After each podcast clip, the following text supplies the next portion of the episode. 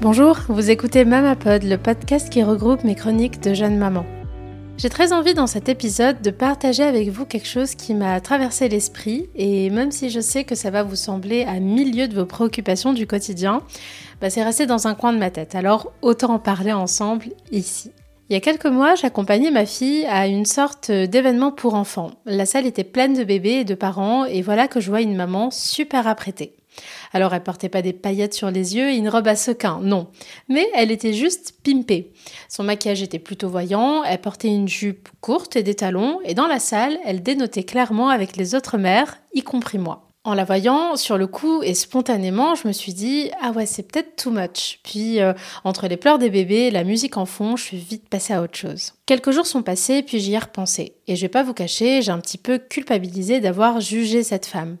Et j'ai essayé de comprendre pourquoi j'avais eu cette réaction. Pourquoi il m'a semblé curieux qu'une maman soit sur son 31 dans un contexte de bébé, d'enfant, alors qu'elle accompagne son propre enfant. Ce n'est qu'une tenue, après tout. Un rouge à lèvres, des talons. Et si elle est à l'aise et qu'elle peut bouger comme elle l'entend avec son bébé, bah c'est sa vie, c'est son corps. Puis on sera d'accord pour dire que ce qu'elle porte n'a aucun lien, ni de près ni de loin, avec sa capacité à être mère au quotidien. Alors qu'est-ce qui s'est passé dans ma tête? Alors par mimétisme probablement et pour plus de confort sûrement, mais quand on sort avec nos enfants, on cherche avant tout à être à l'aise. Donc déjà, exit les talons, les tissus compliqués et fragiles, exit les couleurs trop claires, les décolletés, exit les rouges à lèvres bien contrastés. Ça fait beaucoup quand même, non? Moi, je trouve que la maman qui se balade avec son bébé en poussette, bah, elle est un petit peu effacée. Vous ne trouvez pas? Alors évidemment, cette réflexion ne touchera uniquement les femmes qui, avant l'arrivée de leur bébé, appréciaient ce genre d'esthétique et donc généralement les femmes concernées. Et pour ma part, disons, j'étais dans un entre-deux. C'était pas forcément mon quotidien, mais il y a définitivement eu un avant et un après bébé. Ça, c'est sûr. Déjà dès la fin de la grossesse, on est un petit peu à bout et perso, mon corps a doublé. On aurait dit qu'on m'avait injecté du botox aux lèvres, j'allais pas rajouter du rouge à lèvres en plus. Puis de façon générale, je sais pas pour vous, mais mon temps de préparation s'est drastiquement réduit. Dites-vous que pour des soucis d'organisation, j'ai placé dans un petit panier à l'entrée un anti-cerne, un blush, un mascara et c'est tout. Dans l'entrée. Mon maquillage se résume à ça, il est exécuté en moins d'une minute chrono. Donc fini mon petit coin make-up dans ma salle de bain, à la lumière naturelle, fini les highlighters, le, rouge à lèvres rouge, le trait de liner sur les yeux. Mais bon, au-delà du fait qu'on soit toujours pressé, ça c'est bien vrai, je dois bien avouer que bah, je me trouve pas très à l'aise non plus. Ma fille a bientôt deux ans, j'ai perdu mes kilos de grossesse sur la balance, bon, un ou deux kilos près, mais mon corps n'est plus le même qu'avant. Puis j'ai l'impression de dénoter quand je me pimpe justement pour sortir avec ma fille. Puis par flemme peut-être aussi, je ne cours qu'après mon confort.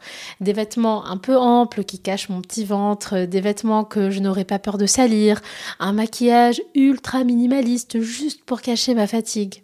J'ai pris le temps d'observer les mamans dans les rues depuis que j'ai eu cette idée de sujet et je me suis dit que tout ça c'était peut-être que dans ma tête.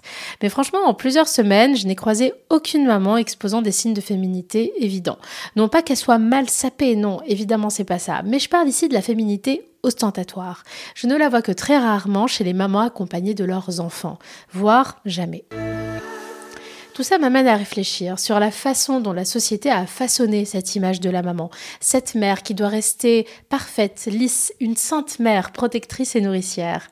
Les représentations sociales liées à l'apparence d'une femme devenue maman sont vraiment complexes. Parce que dans les médias, dans la publicité, les films et les séries, est-ce que vous avez déjà vu des mamans pimpées représentées positivement entourées de leurs enfants? La maman à prêter, c'est la maman qui est une mauvaise maman et qui délaisse ses enfants, ou la maman qui part faire la fête avec ses copines, ou qui cherche à se faire jolie pour son mari. C'est à travers ce genre de stéréotypes qu'on en vient à une image si uniformisée. Le corps des femmes se doit d'être tourné vers son enfant. C'est ça le message qu'on nous envoie. Enfin bon, tout ça pour dire que j'ai fini un jour par me forcer à porter ce rouge à lèvres rose fuchsia qui pourrissait dans mon placard pour amener ma fille au parc. Ouais. Alors déjà, j'ai mis un bon 5 minutes juste pour bien l'appliquer. Franchement, c'est trop 5 minutes dans un contexte d'enfant très impatient de sortir. Mais je n'ai pas lâché, je suis allée jusqu'au bout. Je crois que ma fille ne m'avait jamais vue avec une bouche aussi colorée. En me regardant à travers le miroir, je vais pas vous mentir, je me suis pas vraiment reconnue. J'avais l'impression de sortir avec un masque sur la tête. J'ai alors réalisé qu'il y avait vraiment un beauty mama standard. Mais j'ai quand même enfilé mon costume de femme fatale à la bouche charnue et je suis sortie. J'ai eu droit à quelques regards, mi-surpris, mi-bienveillants, mais j'étais contente de l'avoir fait. Je suis arrivée à la conclusion qu'on ne laissait pas aux mères l'espace d'être des femmes et surtout de montrer des signes de féminité quand elles sont accompagnées de leur bébé. Et quand je dis on, je parle de la société et de l'image de la maman véhiculée. Tout ça nous influence grandement. Alors bien sûr qu'on cherche le confort avant tout. On sort avec nos bébés, on court après eux, on se baisse, on s'assoit, même le sol, ils nous salissent, etc., etc.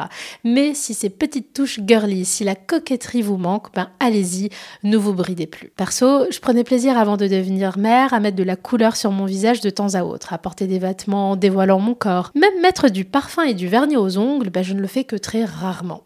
Alors voici ma stratégie pour renverser un petit peu les choses et apprécier à nouveau ces petites touches féminines. Ne soyez pas trop ambitieuse dans vos choix de coloris. Allez-y tout doucement. Au lieu de passer d'une bouche nude au link lipstick le plus foncé que vous avez dans votre trousse, commencez par un bois de rose intense ou un cinnamon bien chaud, juste pour vous habituer.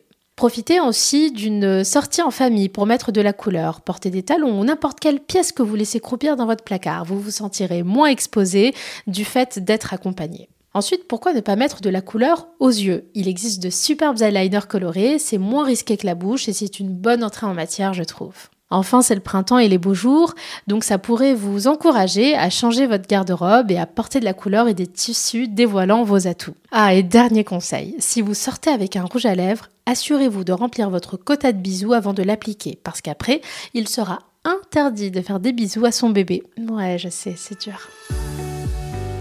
C'est déjà la fin de l'épisode. Cette réflexion ne tournait qu'autour de l'esthétique et du paraître. C'est l'angle que j'ai choisi d'aborder pour parler de féminité ostentatoire. Et c'est d'ailleurs pour cette raison que j'ai utilisé ce terme. Il y a bien sûr tant de façons de paraître féminine, de prendre soin de soi, de son corps, de son être. Mais devenir maman, c'est voir son corps et ses habitudes malmenées, ses priorités changer. Et c'est normal, je suppose. On ne peut pas être sur tous les fronts. Donc sans se mettre de pression, personnellement je me motive à reprendre quelques habitudes que j'appréciais avant et même si souvent la fatigue ou la flemme l'emporte, ben je finis par être satisfaite de l'avoir fait. Je vous remercie d'avoir pris le temps de m'écouter. C'est déjà le troisième épisode de Mamapod et je suis vraiment ravie de m'être remise à faire du podcast. Car ouais, Mamapod, c'est pas mon premier podcast.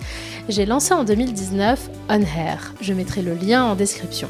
C'est un podcast où j'ai rencontré 18 personnes extraordinaires qui m'ont raconté leur parcours capillaire et les enjeux derrière leurs cheveux. Qu'ils soient politiques, familiaux, liés au genre ou purement esthétiques, nos cheveux racontent toujours une part de nous. Alors peut-être qu'un jour je le relancerai, mais pour le moment, euh, écrire sur ma maternité me plaît énormément. Alors merci chère auditrices et auditeurs d'être là, j'espère qu'on sera de plus en plus nombreux ici. On se retrouve quant à nous bientôt pour un nouvel épisode où je vous raconterai mon expérience de ma grossesse et de mon accouchement en Angleterre à Londres. A très vite, salut